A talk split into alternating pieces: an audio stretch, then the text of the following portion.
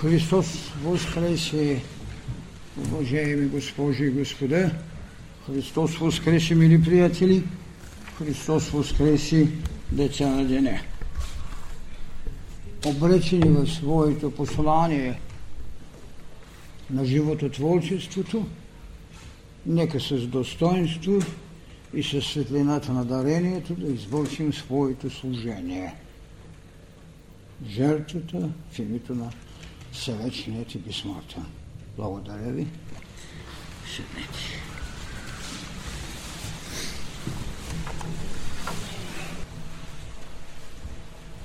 Както знаете, настоящата лекция ще бъде преображението. Енигма и парадигма в учението път на мъдростта.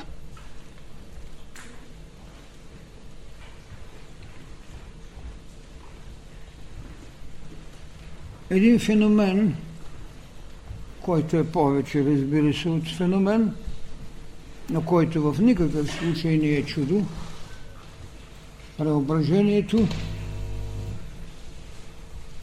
е култура на християнството.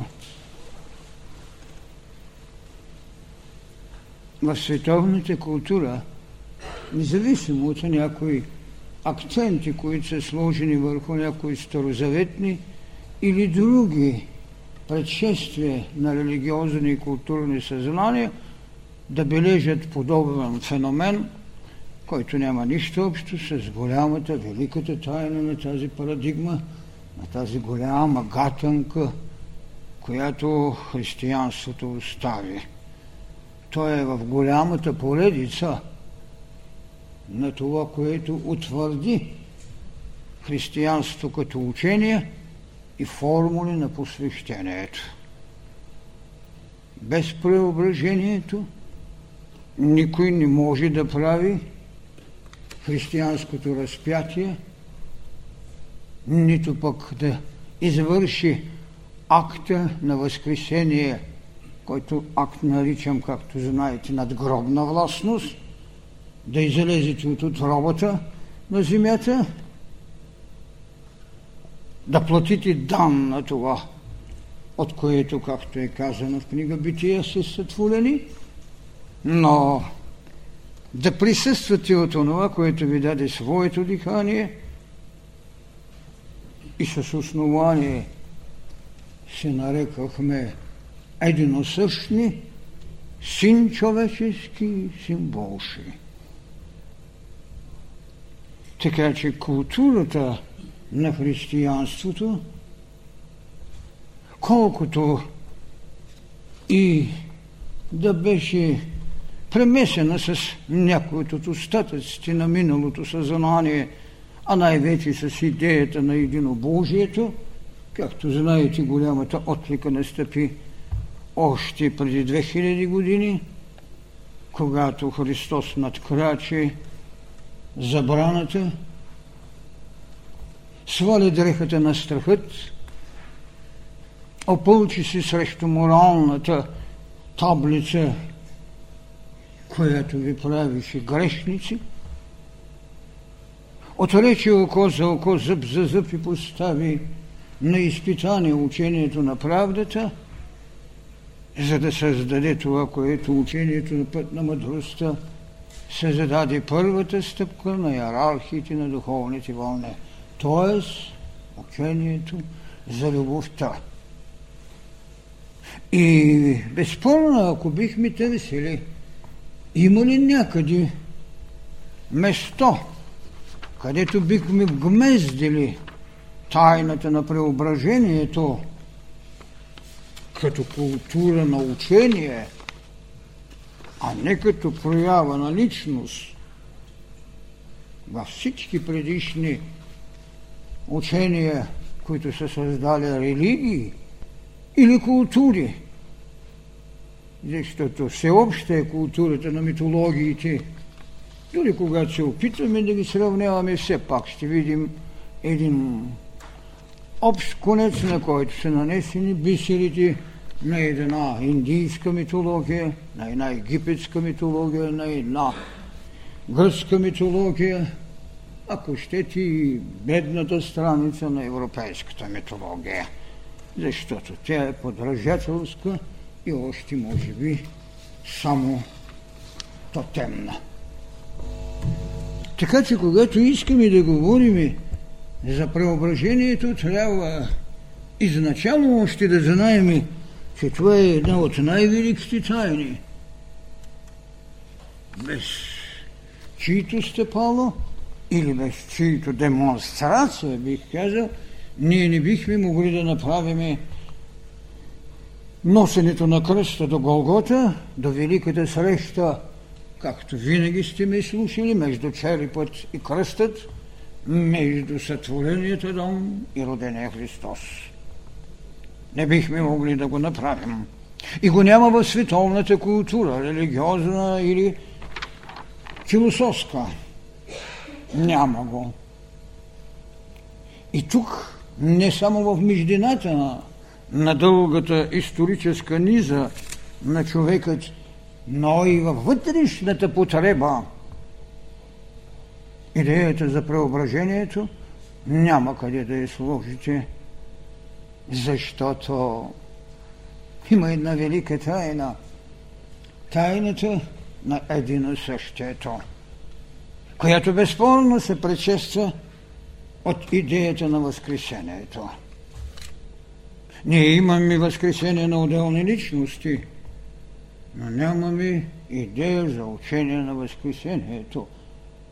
И безспорно като учение вече то ви предоставя една нова идеология, то ви предоставя един нов път, то ви отрежда едно ново живеене. Идеята за единосъщието, която позволи на Христос, който беше Исус, да каже, че е едно и също със своя Отец. Аз и Отца сме едно. Така че формулата, или така бих сложил в кавички феноменът, защото преображението не е феномен. То е еманация на същността, която после я намираме в учения. Дали тази светлина, която се излъчва, тази голяма среща, която е единствена в света,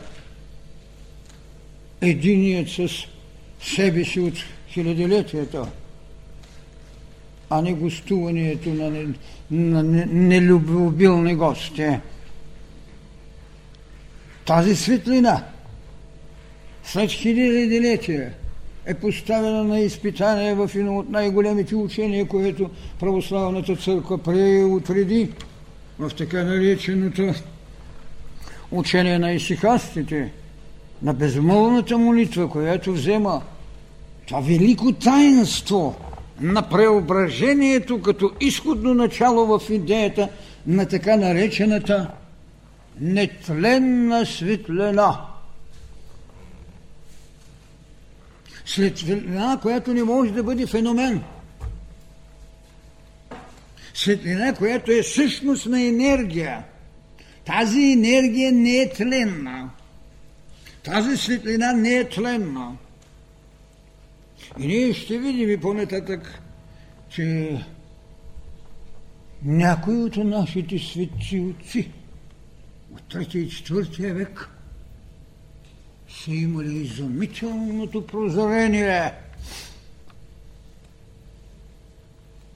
за тази голяма, изключително голяма истина, синът човечески, не само да стане син Божий, но нашето присъствие в него да ни прави богове. Даже и един Григорий Богослов да каже, не само, че трябва да станем синове Божии, нещо, което се говори, даже богове. Тогава имаме ли основание да се смутим, че казваме, че децата на деня са човекът и един бог в развитие? Затова казвам, че не е феномен. И тази голяма идея на преображението, тази велика загадка, в учението път на мъдростта трябва да намери своето разтъм, разтълмене, за да го познаем наистина в идеята му на разпятието, духът да победи материята, а след това духът да излезе от гроба и да направи възкресението, а неговият отец да го покани да седне от дясно на отца. С какво е придружена тази тайна на преображението? С това, което изначално ще го намерим. След Рождеството идва един от най-великите актове, наречен кръщение. В кръщението ние имаме един глас. Глас на отца. Когато излизат от страва, когато излиза от водата, когато се извършва великото таинство, и точно това е разликата, че преображението не е светлина на астрала. Той излиза от водата и чак тогава се чува глас. Това е моят възлюбен син, над когото е моето благоволение. Както знаете, яснослушанието предхожда ясновиждането. Но знанието на очите, или както казвам, културата на зрението, е много властна. Затова за първи път се явява парадигмата, явява се знак, явява се образец, явява се представителят на онова, с което след това сте в едино същие. Явява се гълъбът. Гълъбът. Така че зрението потвърждава това, което сте чули. Но онова, което ми прави основание да търся тази връзка, е гласът на отца. Защото при преображението, забележете за втори път, ние чуваме гласът на отца от небето. Преобразеният Христос в разговор със своето минало. Аз ще говоря за личности, бъдете убедени. В разговор със своето минало, на великото прощение, за да отидете на разпятие или да спомните присъствието си в идеята на великата жертва, когато сте създавали богосъщността си или сте имали основание за богоосвояването, това, което казах в по-първата лекция, и най-после ще трябвало да приложите това, което се нарича богоприложност, или в таблицата ни е казано молитвената или приложната молитвеност. Разбирате ли защо Христос се отлучва в молитвеност? Защото точно това е тезата. Приложената молитвеност.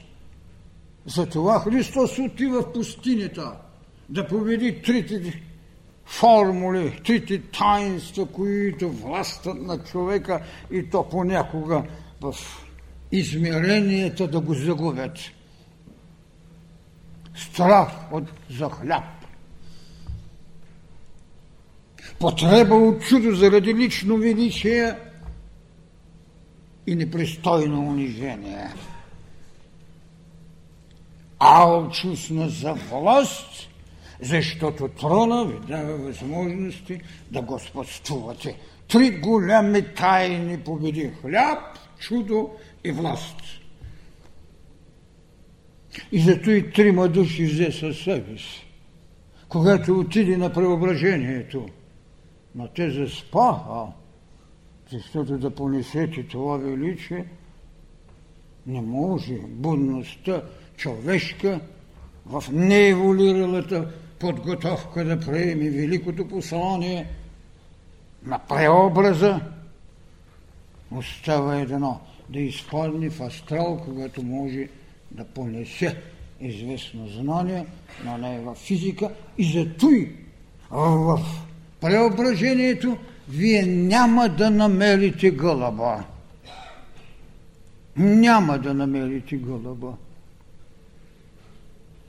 Когато човек се изстрахува от великите тайнства, той се остава заключен в това, което като формула, не толкова като обида, се нарича сектанство. По-добре е човек да приеме да бъде еретик, отколкото сектант. Защото еретизмът е доктрина, а сектанството е отклонение. И то много бледо, макар че там сатаната е по-властен от Господа. И хората понякога се страхуват да чуят, че Господа пък е по-властен от сатаната. И се плашат и се отиват. Това не е смутително, дори не е обидно, защото е проблем на иерархия. Но ето ви едно друго таинство, таинството на преображението, което е едно възпоменаване. Силата на Словото, това е моя възлюбен, над когото е моето благоволение. Това в преображението, при молитвената приложност на Христос става. За втори път в Евангелието ще го намерите. Гласът на Отца, гласът на вложения Бог у нас, на човекът Бог в развитие, на оня глас, който каза: Адаме, къде си? Защото Бог няма нужда да го търси. Но божествеността в човека търси Адам да не се заблуди. Така че това е едно от най-великите таинства. Преображението. Вземете и го съпоставете с другата тайна, за да видите колко неотменно властно е било Словото на Исуса Христа. Каква последователност и каква неизбежна достоверност на великите тайни. Но понеже хората не ги разбират, са ги разкъсали на парчета. Къде ще намерите преображението? Ще го намерите в едно от другите най-велики таинства, защото преображението не е таинство. А в таинството не вече на кръщението, а на причастието. Там е казано, още в тайната вечеря: този хляб е моето тяло. Моето тяло. Това вино е моята кръв, пролята за Новия Завет. И с една специална молитва, когато направите вино и хляб, разбира се, винаги и вода. Защото трябва да се мини през това, което се казва астрал, а вие знаете, че водата е астралния образ на светлината. Аз повтарям тази фраза във всяка лекция, за да разберем един път за винаги. Не защото не искате да запомните, не, а защото трябва не да се запомня, а да се живее и знае. Астралния образ на светлината. Зато и вода има. А тези три с една специална молитва се извършва преобразованието, преобратността на виното и хлябът в тяло Господне и кръв Господня. Разбирате ли колко много нещата са взаимно неотречими и неизбежно необходими? Само че човек трябва да ги знае. А могат да се знаят наизуст таинствата, но не се знае таинствеността на таинството вътре у нас. Така че няма нищо неудобно от това човекът да бъде един син Божий, както има нещо, което можем да кажем, че няма нищо невъзможно от това синът да стане и човек-бог в развитие. Тези аура върху това преображение е едно от най-големите стъпала, което иерархията не толкова както Бейли ще говори, че ами преображението е трето посвещение, нищо подобно. Тези, които разбират от посвещение, по-добре да, да не вярват на това, но тези, които искат да го научат, да отидат в една египетска гробница, да мълчат три-четири години и тогава ще разберат кое е трето посвещение. Изхождайки от таинствата, ние можем да илюстрираме една иерархия на потребностите във възприемане на посвещенията, но да си ги говорим и такива едни никак не върви, но това си е тяхна работа. Това не ме занимава, аз нямам тревога по този въпрос. Въпросът е, че сергийният окултизъм, макар и от доста белязани хора, има някаква власт още и ще има. Това правят и в Европа и разни други модерни сега движения за нови духовности. И ще с разум духовности не се правят. И няма да станат. Това, което разумът може да даде, това е в една моя условна мисъл, пак ще я повторя, че какво мисълта създава формули за живеене, но откровението ви дава идеи за обожествяване. Това са разликите. А човечеството си има формули, търси си формули. Има негодование, но не може да премини планът, който общият еволюционен духовен свят предоставя. И зато и отделни откъси от историческите моменти формират учения, които след това с болка или без болка стават изповедания, стават учения от учения на религии, които, за съжаление, много ги запачават, разбира се. Така, голямата идея за преображението. Много е важна тази тайна и вие знаете, че когато се говори за тази светлини, за тези светлини, които съпровождат почти всяка будност, която е създала някое учение или някоя наръстена таблица, макар че с тях доста се усъкати човечеството. И знаете, че тези светлини или тези огнени сили съм ги разглеждал на времето в това, че имате една светлина или един огън, който наричам Прометеевият огън. Прометеевата светлина, която създава какво? Идея за борба за човек. Прометей иска да спаси човечеството от посегателството на боговете. Иска да помогне на човечеството. Странното не е от това, че искате да помогнете, а размера на възможността да дадете помощ. Имам една фраза доста обидна. Когато давате милостиня със щедростта на паят на милостинята, не може да бъде щедрост. Щедрост обечена в дрехата на милостиня не ви прави щедро.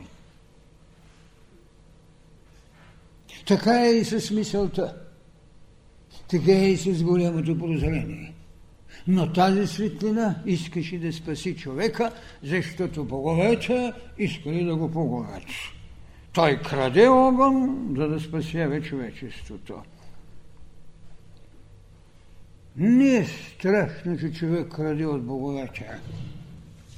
Страшно е, когато има такива богове, които са откраднали човешкото у нас. А точно това е митологията на гърците. Кронос, застрашен заради трона си, яде чадата си. Разберете каква голяма е разликата. Една единствена религия, която защити човекът от посегателството на боговете беше християнството. Отца в лицето ненакръно се изнесе, защото Зев също постъпи така, а в лицето на отца, не разбира се, в Савалота, който е много отмъстителен и много ревнив. Не, в Христовият Отец, в миловият Творец, в една позволена иерархия, да не лишиш човека от идея за божественост и безсмъртие и да го извикаш и да му кажеш: ето, това е, или този е моя възлюбен син, добре, ти изведи битката за светлина, защото се преобрази,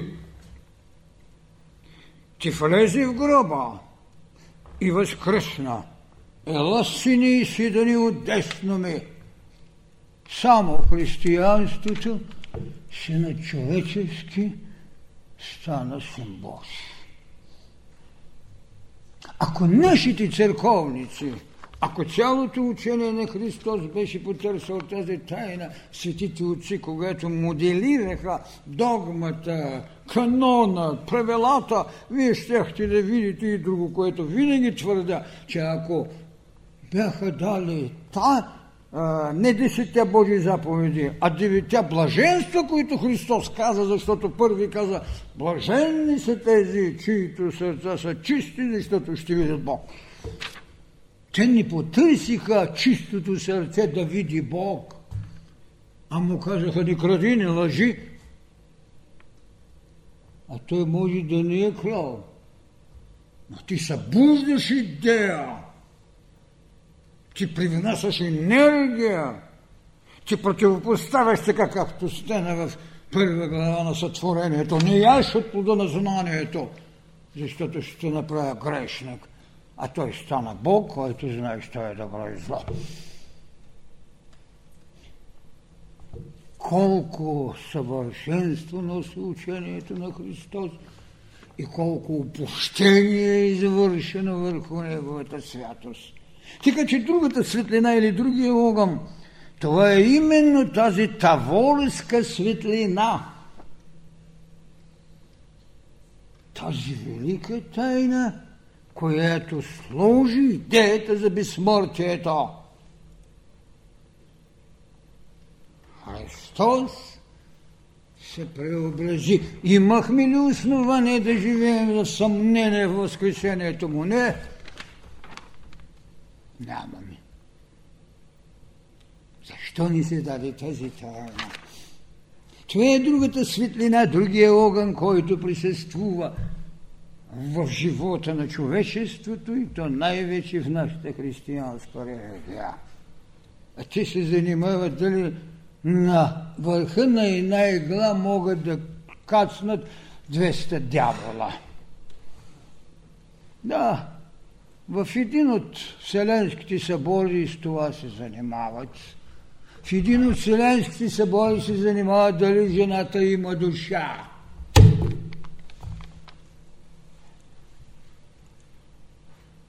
Вместо да кажеха тайната на преображението и вие няма да го намерите там, а то е неизбежната потреба заради възкресението, дем първата демонстрация на безсмъртието и носенето на великата тайна на прощението, защото там трябва да се срещнете със себе си, макар че те поставят други две личности. И третата светлина, която съпровожда този голям процес на Христовото учение, това е вече Възкресението, където е светлината на божествеността. Преди човек да стане Бог, трябва да стане божествен. Това е голямата тайна. И ние това нещо го намираме именно заради това като свидетелство на нетленната светлина. която създаде голямото учение на Исихазма, учението на безмълвната молитва.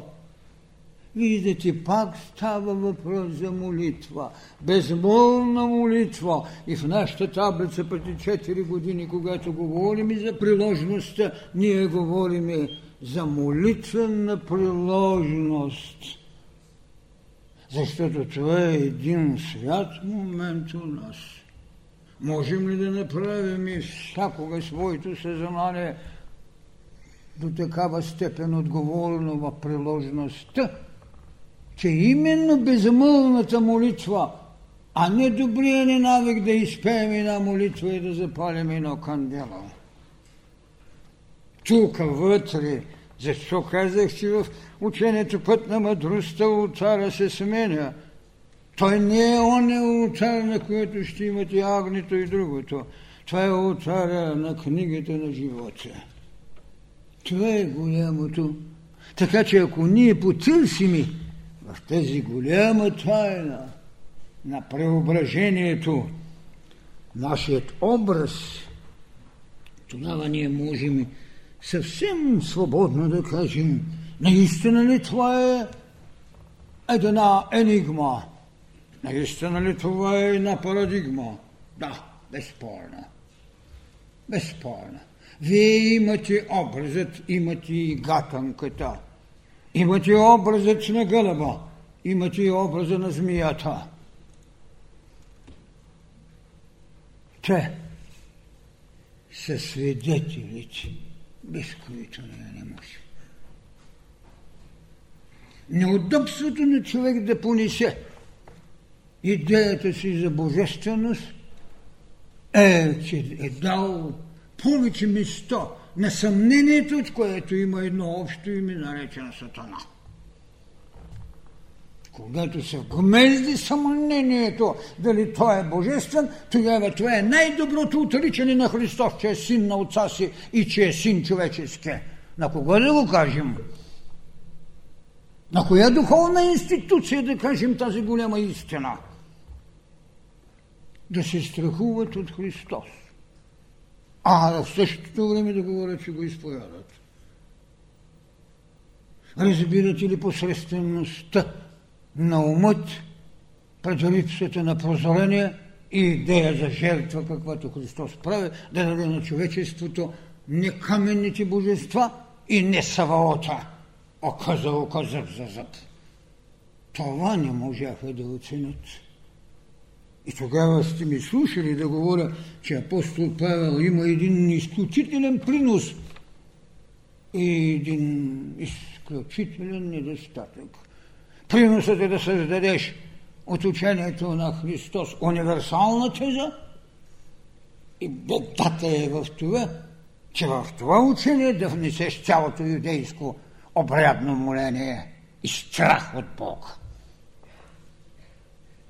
Това е така. А някой, когато им се е опитал да ме подскаже, написал, че апостол Павел, когато отива за Дамаск и получава ослепяването си и чува Савле, Савле, го счита за преображение. Вижте, така, такова първично знание не е позволено на децата на земя. Павел не получава преображение. Няма такова нещо. Така, ние вървим и към тези голями истини, които ни се задават. Именно трите таинства, Рождеството, което можем и да кажем, че е съпроводено с един знак, наречен звезда. Съвсем не е верно, че всички са видяли Витлеемската звезда. Съвсем, защото текстовите говорят това. Да говорим, че Ирод не знае, не ги е видял, но и неговите звездобройци и неговите гадатели също не знаеха. Само трите вълхви, само тримата мъдрици, само те можеха да видят звездата. Така че това, което го съпровожда в разум, не е проблема за белега, а проблема за будността в прозрението да си видял над хоризонта си. Другото това беше и тайната, както ви казваме, на преображението и съпроводът на смирението, без което вие не може да направите и на смислена жертва. Пресметливостта е знак, който е в явен конфликт с смирението. Смирението е, както го казахме, единствено не е обидело нито Господа, нито съдбата. То е час или енергия на служението, която става без себе си. Без себе си. Тези съпроводи създават една от голямите, наистина много големите тайни на Христовото жертвоприношение. Една звезда, едно преображение, среща с минало и прощение и едно смирение като принос на жертвата. Без себе си.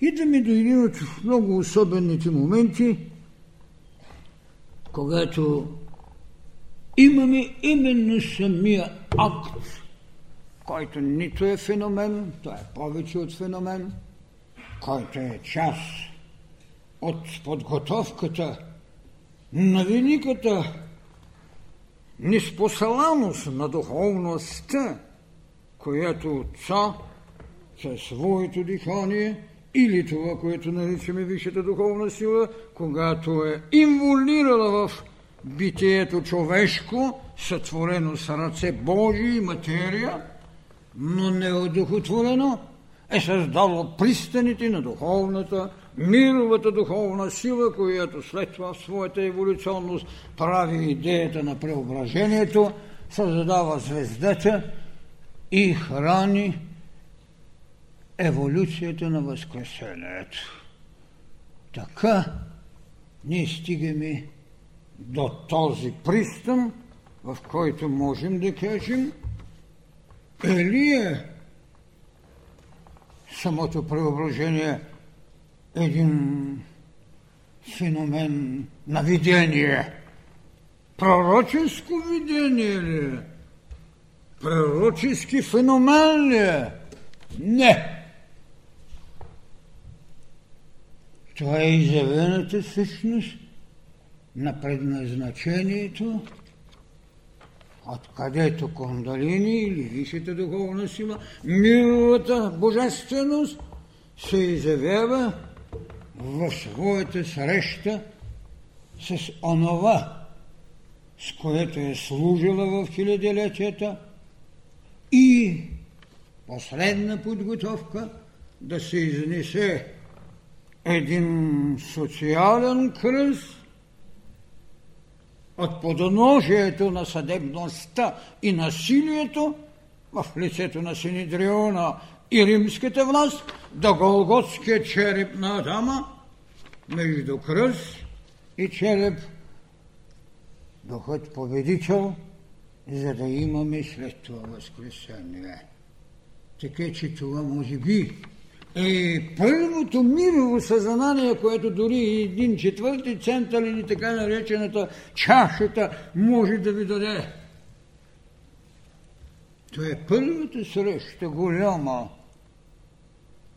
мировото съзнание. Това не е парадигмичният знак на гълъба, на змията, която ще съблазни уши. Ева, гълъбът, който ще ви вести. И това е мирово съзнание. И точно в това мирово съзнание става една среща.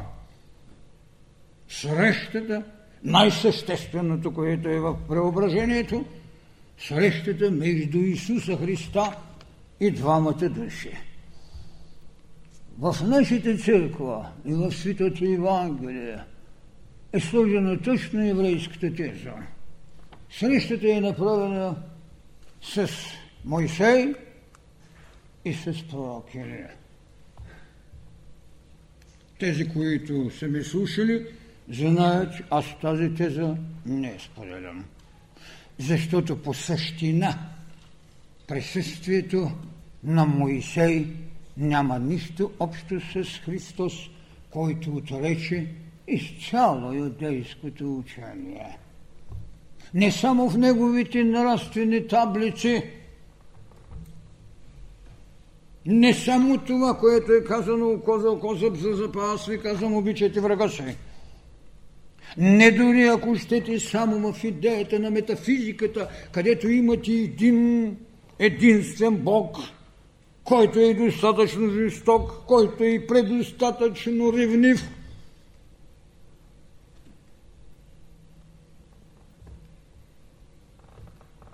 Не може.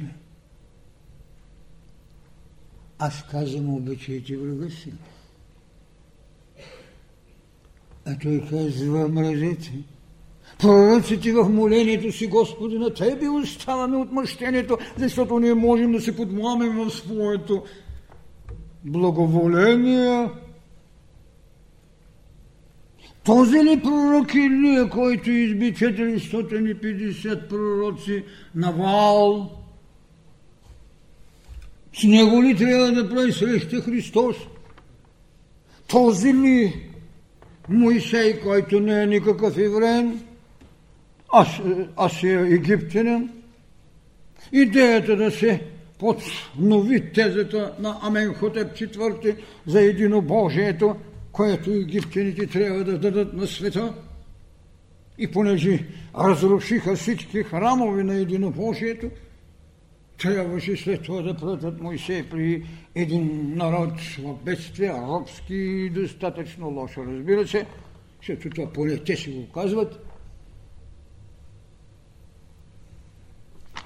който след като се върна и беше получил десетте Божии заповеди, едната от която пише не убивай, рече на своя брат, никакъв брат не е по кръв поне, Аарон изби пет хиляди души, защото играят около златния телец.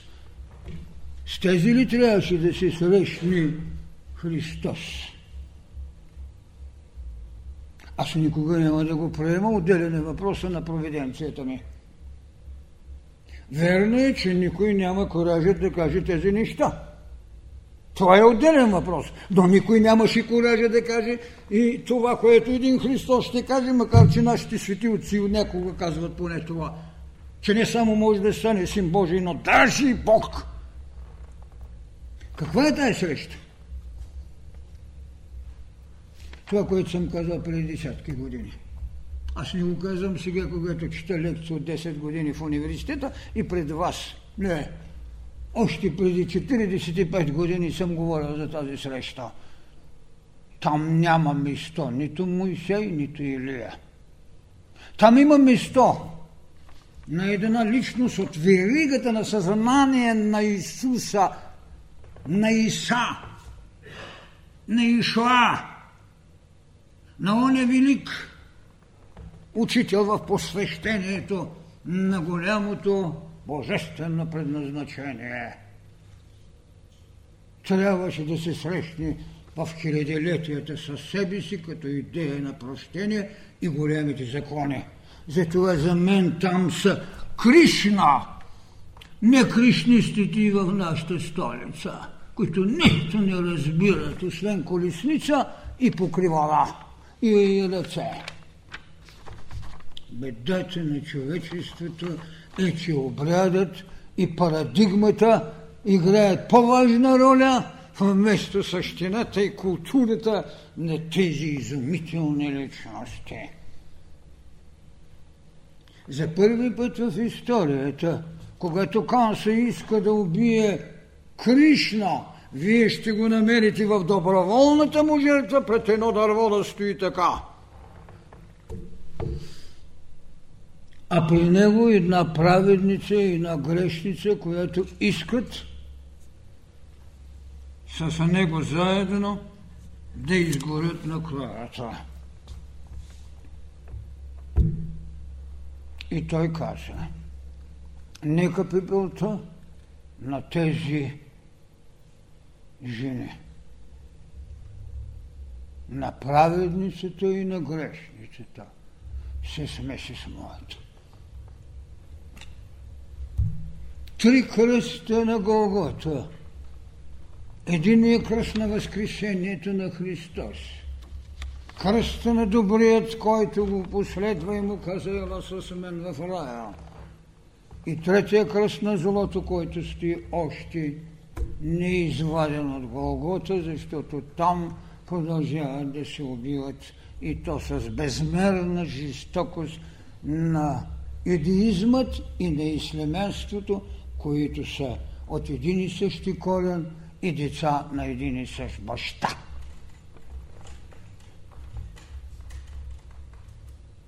Втората личност, с която трябва да се срещне, това е великото божество Тот, или по-близо в нашето съзнание, в митологията на Гърция, това е така Хермес. Хермес.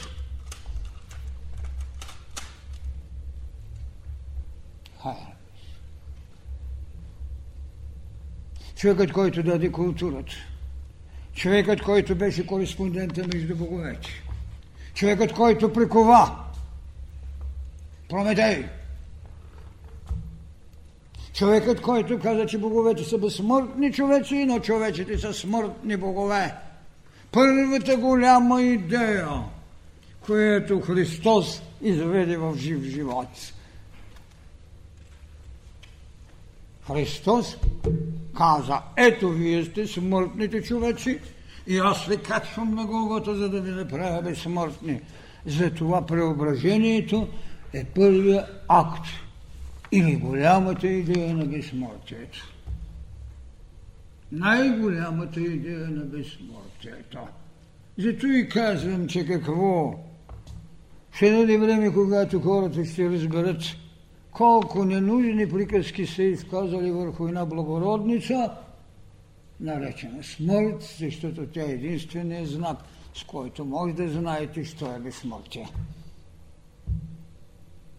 Колко ще изглеждаме смешни, знаете ли? Така е. Но такава е еволюцията. Да дойде момента, когато може да се надсмеете над себе си, това е най-великият момент. Така че, когато идват при мен, някой казва: аз съм разочарован от живота, аз му казвам: който е накарал да се очароваш пък. Така че, така възпреща. Оня да ни идва един и да ми иска обяснение, що е щастие. Че може ли някой да ти каже по-безумно нещо? Има ли света от щастието? Ето днеска един искаше два лева, за да се нахрани, и знам, че беше щастлив. Той е обида за, така да се каже, феноменът щастие. Не може за преходността да поставите валенции на вечността. Не може. Това, което като радости гледате по телевизията, колко обидности крият вътре в себе си. Но доктрината на учите, основанието на критичната ни мисъл, играта на сърцето от съблазън, доброто кафе, излишната фалшива похвала или подлост, която преварва законите. Реалност. И когато човек се осъзнае в цялата тази теза, ето тогава идва този велик момент на себе прощението, на разликата на великия закон на прощението. Това, което казваме, и това, което в Евангелието каза: който иска да ме последва, заземи кръста си и да върви с мен, но да се откаже от себе си. От себе си. Това е голям момент. А човекът е още личност, човекът е още величие. Той не съзнава тази градация, която съм казал, че човек за обикновеното работи, За достойното трябва да навикне да страда, за великото трябва да се научи на жертва, за божественността си трябва да усвои закона на прераждането и по-скоро на възкресението. Не, това е. И знаете ли къде може да се потърси още известна логичност? Че един Кришна в края на краищата е роден по същите начини на великото таинство на предназначението. Махаде във великото божество трябва да оплоди, да оплоди една девика, за да роди син, който ще бъде това, ще бъде първият основател на учение и религия. Една Мая, дали е нимфа или не, в една митология, ще трябва да бъде оплодена от един Зевс и да бъде скрит един син, наречен Хермес. Един Исус трябва да се роди като син на Мария, посветена в таинствата и оплодена чрез ангелът от Божеството. Някъде да е казано за Илия така, или пък да е казано за Моисей подобно нещо. Ако дори се търсиши съпоставката, но тя трябва да бъде родена от прозрение, а не от фактология. Фактологията можете да я посложите в съпоставки тогава, когато имате прозрение, а не да вадите от съпоставки, както и една българска ясновидка беше казала, че Волко Червенков е Ивайло. Защо? Защото са били селенчета. След това друга го повтори, че президента Желю е Ивайло, защото е селенче. Можете ли да си представите това опущение? Тази гавра със светостта. Аз не отричам феномена, само че той има иерархия. И трябва този, който казва известни неща, да се знае мястото. Понеже е селенчи, ето ти го, селенчи беше Ивайло.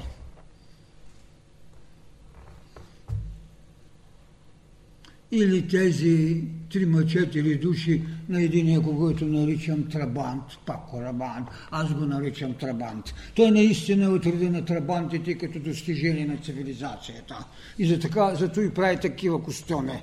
Този човек, който предалече, като купи чуждени знания за свои, как ще построя Париж, там другите, дето го съдят сега за загуби и морал. Или Нострадамус, когато го тълкуват, кога стане събитие. Без да искам да обидя и господин Дънов, който беше казал още преди години, че единайсети ноември ли беше там, октомври хиляда деветстотин деветдесет и девета година, света се загине. Заедно с Трабант сега, който бях. Може ли да се говори така? Може ли? За разбирате ли колко отговорна е тайната на великото посвещение? И тук именно грешат модерните окултисти, когато се опитват да говорят за тези неща, без да познават великото посвещение. Нити човек не може да мине първо, второ, трето и така нататък посвещение. Но трябва да знае кое е посвещение, какво му е позволено да каже и какво знае. И да знае, че това, което му е дало един първичен настрелян свят, след това мисловне може да го направи на дрипа. Да не говорим и за великото прозрение на интуицията. Да не говорим и за мировото съзнание, което носят посветените.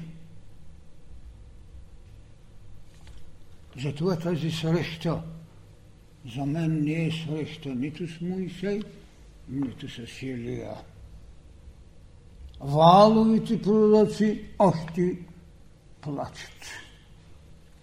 изклани, дори употребена е думата изклани в трета книга Царства, осемнадесета глава, осемнадесети стих, нататък прочетете го. Изклани, защото така е ревнив нашият срод, че не може да остави измама на своето племе.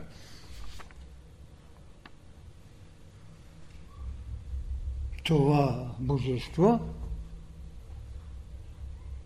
това е живот на богове, това са цивилизации, които сега още носят белезите на отмъщението си.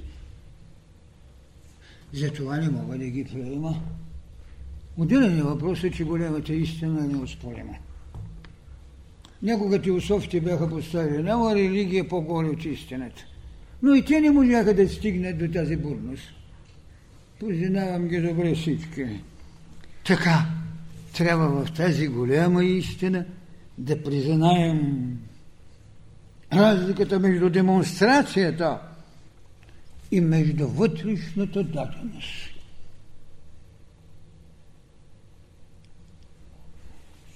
Смирението е, което не обижда съдбата и не обижда Господа. Но те не могат да направят разлика между смирение, което трябва да им донесе величие, и смирение, което носи будността, на това, което каза будният човек, е един свободен Бог. В това отношение е безспорно.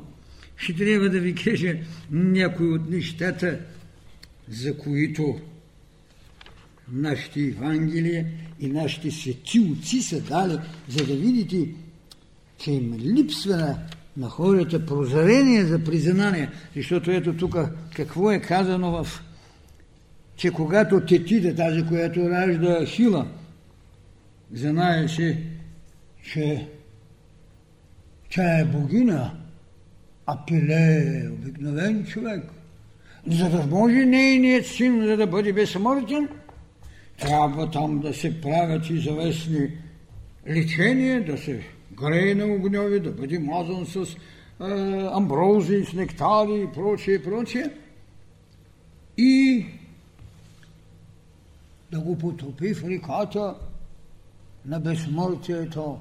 Да, и точно тук се забравя да ми пишат нещо, което всички знаеме.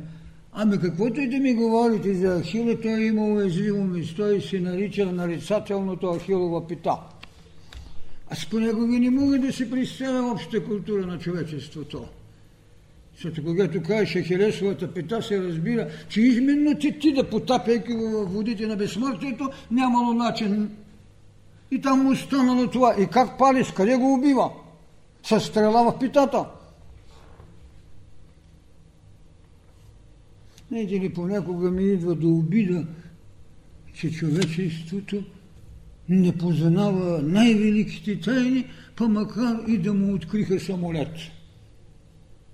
Да, добре, че има самолет. И се присяваме. Но тайната му е, че той сам ще лети. Защото идеята за самолета е дадена от Дедал. Нищо не сме измислили. Митологиите ги има. Дедал, само трябваше да намерим материал и планиран човек. Така, а когато се говори в книгата на Моисей, в Изхода, където ми дава тук някакви преображения, че той Моисей си покривал лицето. Вижте, тук не става въпрос за преображение, а за иманация. Аз искам тези разлики да ги усвоят децата на деня. Да не се илюзират от вестникарски съобщения, ако щете пък и от свещени книги. Понякога дори не ми е мъчно. Защото казвам, е, тук не отделен момент, липсва всичко. Така си какво да направиш? Не може да се смесват тези феномени. Опитайте се Ето тук в Евангелията посочени, вижте, единственото нещо, което е преображение, е културата на Христовото учение, този акт, който е единствен. Единствен. Сега искам да ви намеря за светите отци. Не обида, че учениците на Христос бяха бедни от към знание. Това е истина. Бедни от към знание, не бяха бедни от към това, което искаше да събуди, защото тепърва Христос постави проблема за вяра. Правдата не е проблем на вяра. Будизмът не е проблем на вяра. Индийското учение не е проблем на вяра. Там имате доктринерства, които се поставят. Не вярата, а знанието по отношение, затова еврейското учение казва, че знанието е в сърцето ви, но не казва, че е във вярата. И Христос, когато извършва разпятието и казва, прости им, те не знаят, въпреки че оставя учението за вярата. Не знаят, защото те първо това, което ще даде, това вече не е знанието на доктрината на очите и ума. Това е знанието на мъдростта. Зато и те, с изключение на първа, който имаше културата и най-добрият ученик на Гамалиила, другите си бяха наистина прости хорица. И той можа да и завика познание чрез вяра. Но и ми каза нещо много простичко. Хвърлете мрежите и елате да ви науча да ловите човече. Мрежите беше остатък от митологията на Арахна. Мисленето в конфликт с мъдростта. Мислени, на които културата липсваше. Мислени на рефлекса в идея на усвояване. Мрежата. Но елате да ви научи да ловите човеци, да израснете в това, което вътрешният или интуитивният ум ви дава основание. Зато и след три века ние виждаме така наречените свети отци, които в края на краищата върху записаните в скрижалите на човешкото мислене знания, които Христос остави, те и заведоха и каноните, и догмите, и правилата. Там ще намерите много смешни неща, за които ви подхвърлих. Светите отци по много често според, както казах, на върха на една игла, колко дявола могат да кацнат. Или дали жената има душа. Дали някакво еретическо същество не бива да бъде напляскано от Атанасий Велики, каквато е истината. Хем ги осенява Светия Дух, хем се бият вътре. Разбирате ли трагедията? Но все пак те са носили голяма култура. Това, което Кападокия като школа, това, което Александрийската школа, това, което Атинската школа, са могли да изведат както като усинение на божествено зрение, така и на философия, принципи, които след това, облечени в дрехата на едно религиозно учение, стават догми. Идеята за духа. Това е. Битката в християнството продължава и до сега. Само апостол Павел защитава тезата за трихотомието. Тело, душа, дух. Официалната църква християнството изповяда само двете. Така че разберете какви неща се сцевали. Но все пак всички тези хора носиха някаква вътрешна будност, имаха някакви свои школски грамотности. Както виждате, един Пифагор ги преварва с почти седем века. и се задава и едно учение, което след това вече е в основата на питагоризмът. Един Орфей също ги изпреварва с три-четири века. И тези светилци, когато се наявя въпрос за тази велика тайна човек-бог, виждате какво става. Ето ви свети Григорий Богослов, който е един от тримата така наречени светители на православната ни църква. Най-странното в богатство този човек остава, вижте. Трябва с Христос да се погреба. С Христос да възкръсна. Да наследя Христос. Да стана син Божий. Запитая. Забележете. Даже Бог. Имам ли нужда да се страхувам? Даже Бог. Григорий Богослов. Какво липсва обаче в тази поредица? Да, искаш да станеш. Съблазънта е чудесна. Възможността е вложена. Пътят е начертан. Но си изпуснали номеличък. Преображението няма. В тази иерархия, когато искаш да изброиш, наистина искаш с него да се погребеш. Но преди да се погребеш, трябва да се простиш. Да се простиш със своя предишен. Трябва да изживееш своето преображение. Защото това винаги ще те дърпа. Идеята за възкресението стои. Един Кришна, който е втората му личност, е владел идеята за възкресението, но възкресение със сила, която е отвън. Той притечава като цел. Той притежава жезъла с енергия за възкресяване и го предоставя на Изида, за да възкреси, да събере частите на своя брат и съпруг, за да го възкреси. Но това е възкресение със сила отвън. Ето тази мирова сила, която създава възкресение, нали Отца я вложи в нас? Нали това е великия кундалини, който излиза, който преобразява и възсреща с вашето минало? Но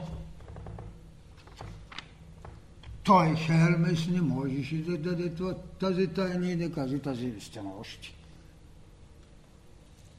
Дионис прави също възкресение. А Дунай прави лични възкресения, въпреки че силата е мирова.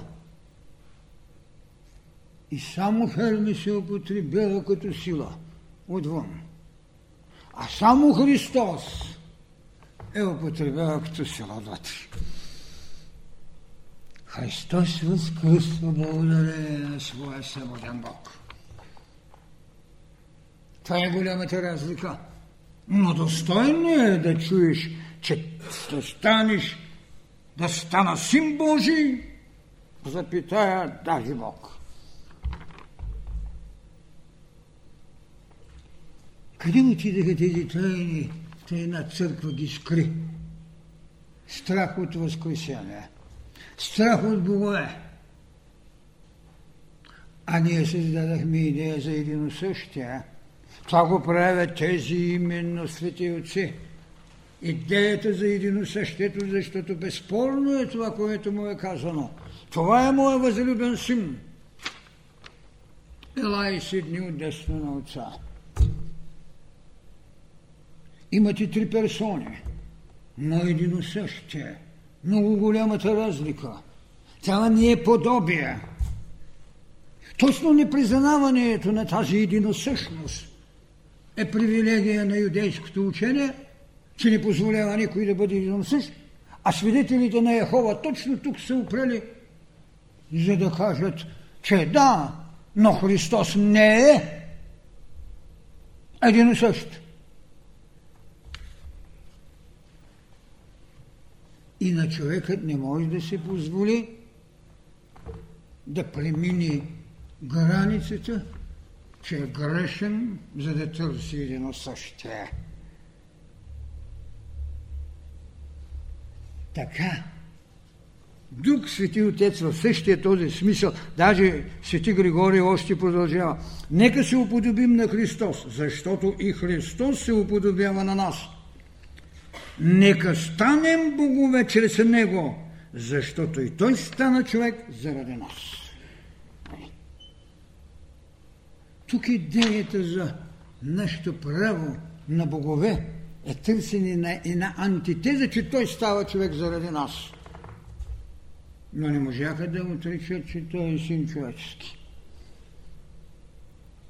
Защото това като едно естество принадлежи на армейската църква. Те не приемат второто естество на Христос, втората природа на Христос, че е човек. А много е удобно да си само Бог и да правиш божествени дела. Е, къде отиде човекът, за когото стават всички тези неща? Така, имаме Свети Симеон, който предполагам, че е Симеон Нови. Казва, ако Бог Слово стана човек в незнание, то естествено следва да се мисли, че станах Бог в незнание. Значи тази идея, която Христос толкова отревисто, чисто постави, аз и отца сме едно. Виждате, че е смущавала не, а просто езикът на живот, формиране на поведение и израз, че човекът е Бог. А това, че обществото го е страх, че институцията е страх да има човек, човеци богове, защото ги сезирани съвършени, тогава си казах и наистина. Свещена е само личността, а не институцията. Тя, която трябва да проходи, тя, която трябва да се смени. Защото идеята за безбожието е много стара.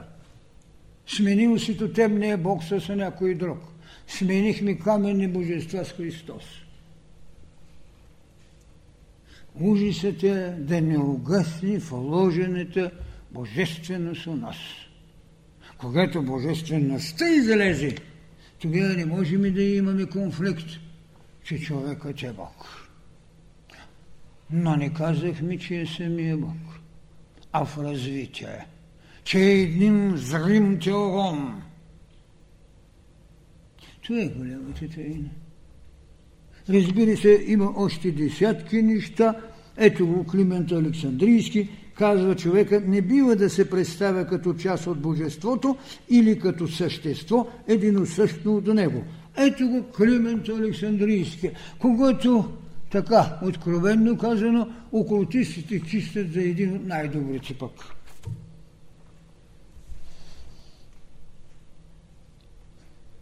Аз не мога да разбера, когато се извеждат тайните на познанието, изглежда, че тези, които ги извеждат, нямат основното мерило.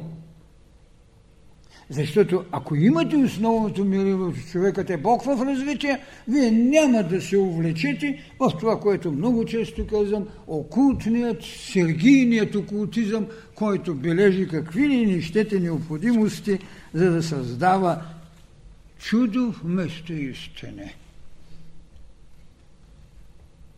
А когато вземете живота на Христос, Той отиде след кръщението си в пустинята да поведе, пак повтарям, хляба, чудото и властта. Много съжалявам, но час и двадесет и пет минути съм я откраднал. Има много неща. Това е една от много важните теми, както и миналата седмица, миналата лекция за богоуподобяване, богоисвояване и богоприложност. Ето формули, с които така бихме казали, постепенно ще оформим цялата мирогледност на учението път на мъдростта. Много, много. Ето го, чак и да. Ще ми извините, но това е. Може би в други лекции с допълнителни, така да се каже, страници ще се дават още обяснения, но генералното мисля, че успях да ви кажа. Благодаря.